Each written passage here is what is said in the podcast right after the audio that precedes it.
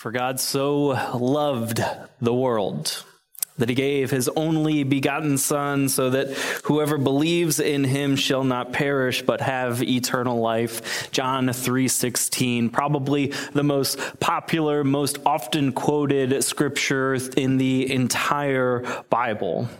We see it on posters, on billboards, on bumper stickers, t-shirts. God loves the world. It's a great summation of the gospel, of the good news of, of Jesus that God loves. But sometimes, and maybe this is just me, but, but sometimes we get the sense that, that God loves us the same way that, like, I love hot sauce.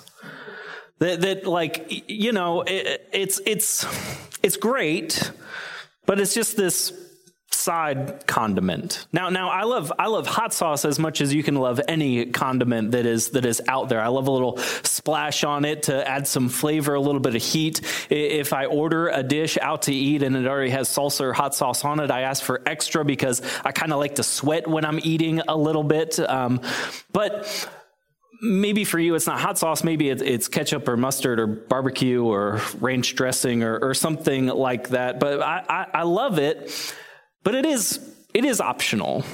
And I'm glad that somebody created hot sauce in all its many varieties, but, but if we didn't have it in the world, my life would still be okay.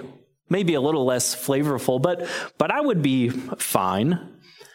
And sometimes I feel like we, we talk about this love of God in, in such a, a vague way that it just sounds like it's this optional side condiment to the dish of life. So back to John 3:16. God so loved the world that he gave his only son so that whoever believes in him won't perish but will have eternal life. And then watch what happens next. God didn't, did not send his son into the world to judge or condemn the world, but that the world might be saved through him. Now, verse 17 is, you know, less people have that one memorized, but it actually defines what kind of love God has for the whole world. That it's, it's actually a love that is, that is for us. It's, it's a love that isn't just aloof and abstract, but it's active and engaged in all of our lives. God is working the best for all of us, not to condemn or to judge, but to release. This love looks like saving, not condemning but saving, releasing. We're going to talk about that in a moment. But when you've heard people talk about God before, did they talk clearly and compellingly about the God who is for us? Not just the God who, who is with us, not just the God who loves us, but the God who is actually for us. The God who loves us in such a way that God actually wants the best for all of humanity. And do you believe that God is actually for you? Do you believe that, that God's desire for you is to actually flourish and thrive and shine? That that's, that's the good news. That's, that's the gospel. Last week we talked about God with us, and today we're going to talk about this second simple word of this simple gospel, the word for. The good news that God is for us. this is very simple. It's, it's very straightforward, but, but for many, the, the for of Jesus' good news has been buried underneath a pile of against. That, that somehow, somewhere, in, in all of these years of religious againstness, we have lost this profound and beautiful, life changing message of God being for us. And instead, we think God is against us. And, and you know, this, this Christmas story, the, the Christmas story that, that we're all so familiar with, and we see little nativity scenes in, in our neighbors' front yards and over all of these shops. It, it's a story that's actually deeply subversive. That God comes into our world just under the radar, giving us a picture of a God who is, who is not distant or detached or indifferent to our pain or uninterested in our conditions of life or uninvolved in the very real struggles that we all experience in this world. But instead, God is here with us in Jesus to help us, to suffer with us, to give us hope because this God is for us and God is so for you that God has moved heaven and earth just to meet you. That's gospel. That's the good news. And so, to talk about this gospel good news, I need to talk about water sports yeah, water sports, you know, like water skiing, wakeboarding, kneeboarding, all, all of that stuff.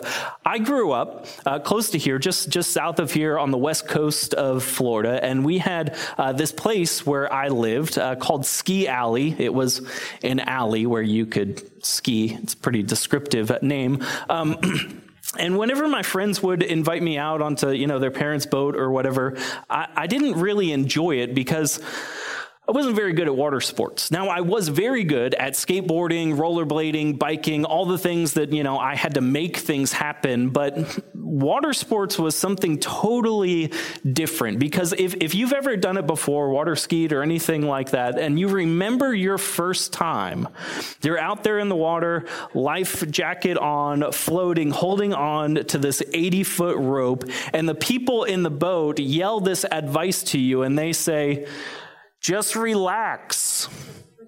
Let the boat pull you up. Okay, that's that's what you're supposed to do. Float there, let the boat pull you up. And and when they say that, they say it like it's the most sensible thing imaginable. But for somebody who has never wakeboarded or, or water skied before and, and is used to things like skateboarding, making things happen, it sounds like complete nonsense. Okay, it's like lean back to go forward, stay down to get up on the water. And if you pull yourself, try to pull yourself up against the rope, then you will inevitably, certainly, fall right over and start chugging water as the boat just drags you along, which has happened to me numerous times. Let the boat pull you up. It goes against our, our natural inclination to try to get ourselves up onto the surface of the water.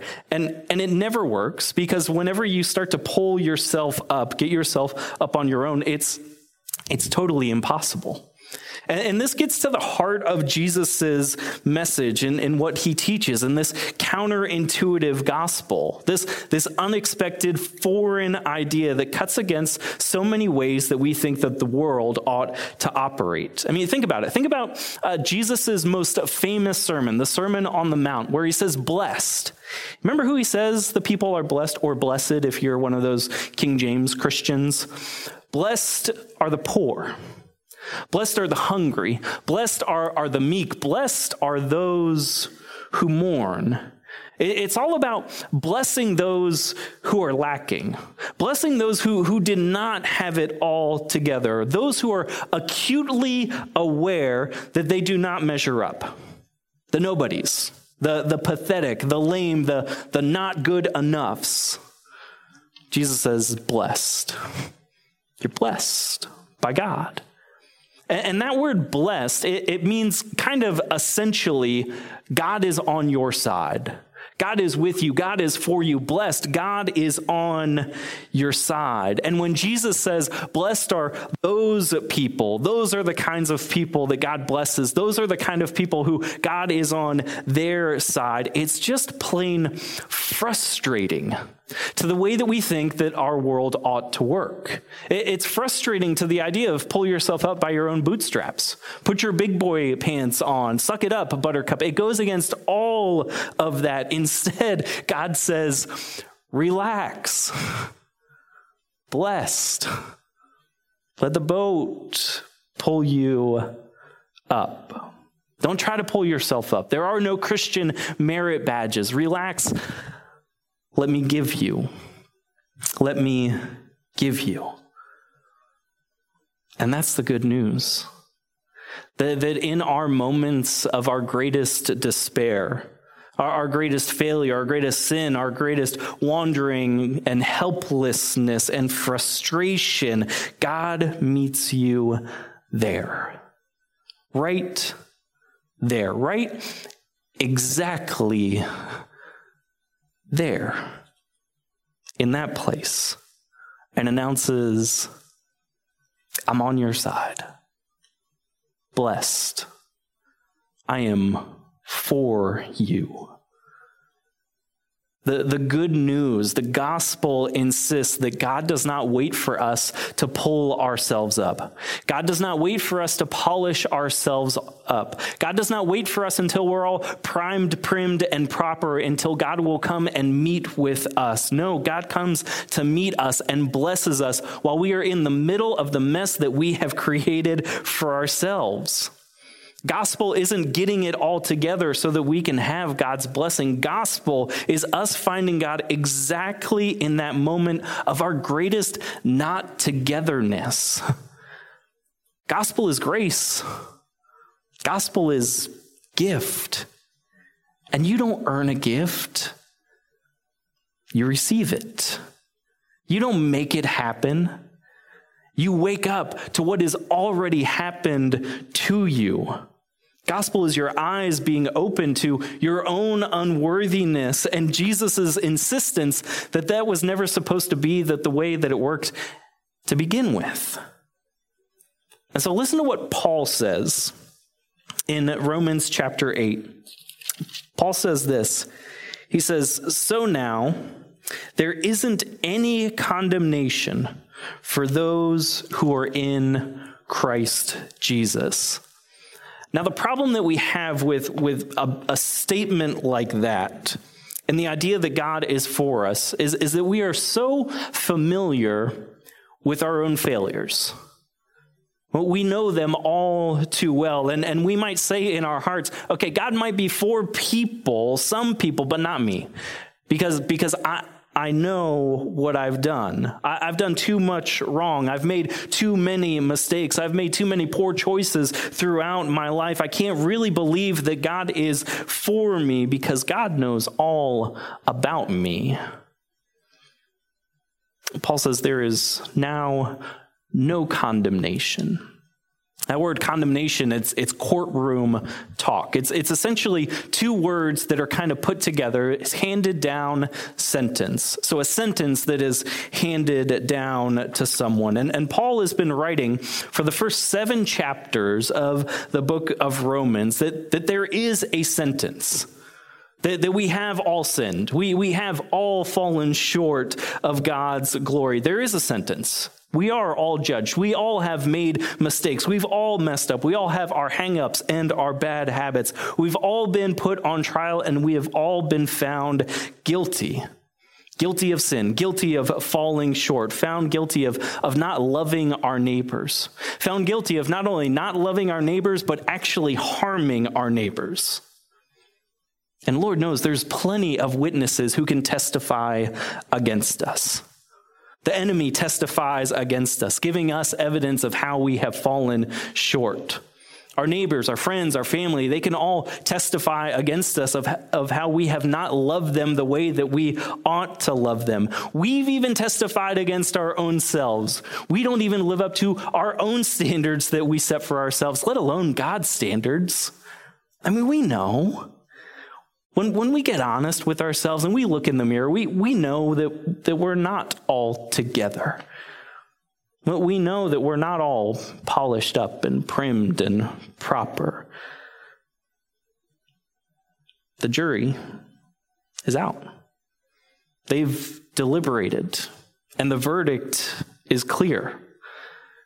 But the good news is that the sentence is not handed down to us. That's what Paul says here.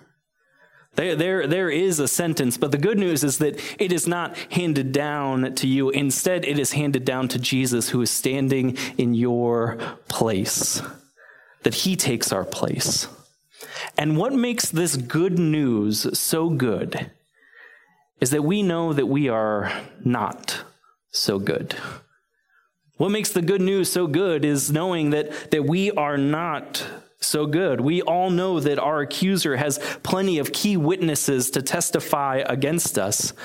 What makes the good news so good is, is that in those moments where we know that we are not so good, those moments of our greatest despair and failure and sin and weakness and losing and failing and frustration and wandering and helplessness and hopelessness and falling short, Jesus meets us right there. And there, there is no condemnation. The sentence that we should have passed down to us has been handed to Jesus in our place. And so Paul says, okay, so what do we do with this? what, what, are, what are we to say about all of this? This is the good news, but, but how do we even try to explain it? Look at what he says. This is uh, skipping down a few verses, verse 31. So, what are we going to say about these things? If God is for us, who is against us? Doesn't it make all the difference in the world to know that someone is actually for you? That somebody is actually on your side, cheering for you, advocating for you? It says here, now, if God is for us, and this can trip, trip us up here, but, but in the Greek, this is not a conditional if. Uh, the if in this case doesn't mean that, that God's, God being for you is a possibility. Instead, it's a certainty. This, this if isn't about the possibility of God's love for us. It's about the certainty of God's love for each and every one of us. It's not like if pigs fly, but it's, instead it's like if the sun rises tomorrow, which is certain. So he says, if God is for us, who is against us? He didn't spare his own son, but gave him up freely for us all. Won't he also freely give us all things with him? Who will bring a charge against God's elect people? Is it God who acquits them? Who is going to convict them? All this courtroom language. It is, it is Christ Jesus who died, even more, who was raised and who is at God's right side. It is Christ Jesus who also pleads our case for us. Pause for a second and savor every word of that. God is for you. And so, who? Who will separate us from Christ's love? Will we be separated by trouble or distress or harassment or famine or nakedness or danger or sword? As it is written. We are being put to death all day long for your sake. We are treated like sheep for the slaughter. The, the sentence is, is clear. The verdict is clear. The outcome should be certain. But, but, in all these things, in all of this nakedness and famine and distress, in all of these things, we win a sweeping victory through the one who loved us. I'm convinced that nothing can separate us from God's love in Christ Jesus our Lord. Not death or life, not angels or rulers, not present things or future things, not powers or height or depth or any other thing that is created. Your family may have turned their back on you. Your, your child may have disappointed you. Your job may have disappeared in the thin air of layoffs and cutbacks, but the maker of the mountains is for you. The one who laid the floor of the ocean is for you. The one who scattered a, a hundred billion stars across a hundred billion galaxies that spans 30 million plus light years with the playful toss of a hand is for you. Doesn't that just take your breath away for a second? That God is for you. Not, not was for you, not will be or might be, but is right now for you. There, there is no waiting. There is no probationary period. There is no waiting through all the fine print. Right now, God is for you. That God's availability to you is not dependent upon whether or not you have been good or bad. God is not some Santa Claus deity checking the list twice, frowning about what you did last week. No, God is for you right here, right now. And if we just pause to catch our breath, we'll find it. In Jesus' insistence that God was for everybody, Jesus challenged the conventional wisdom of the day that thought that God was only for some people.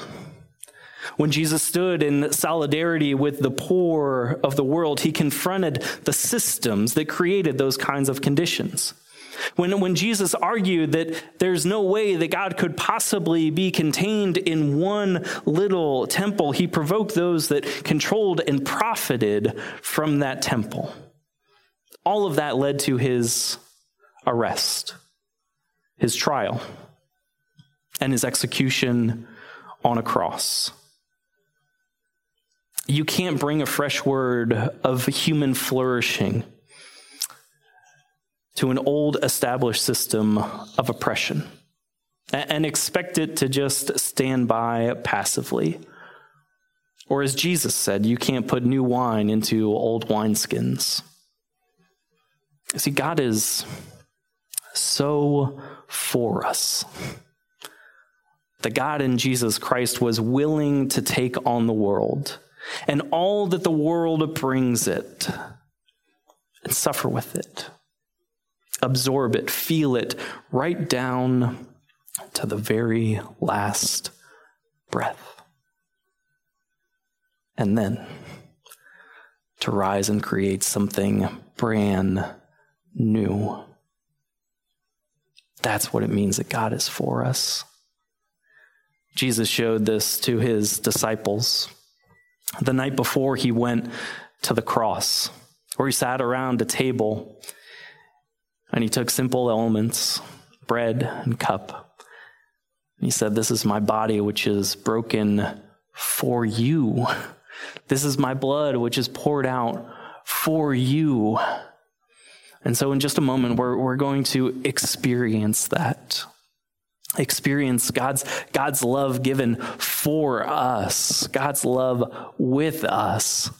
And so, um, if, if, you're watching online, I, I hope that uh, you have your communion elements ready some bread, some uh, juice or water, whatever it might be. Uh, if you're here in the room, I hope that you got those communion elements um, on your way in.